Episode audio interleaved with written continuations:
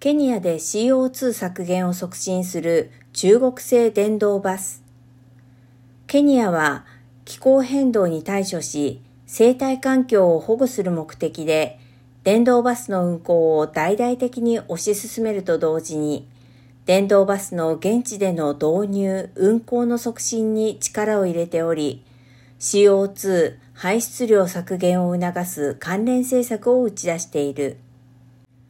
ケニア電動バス会社によると、中国の自動車メーカー BYD との生産協力によって、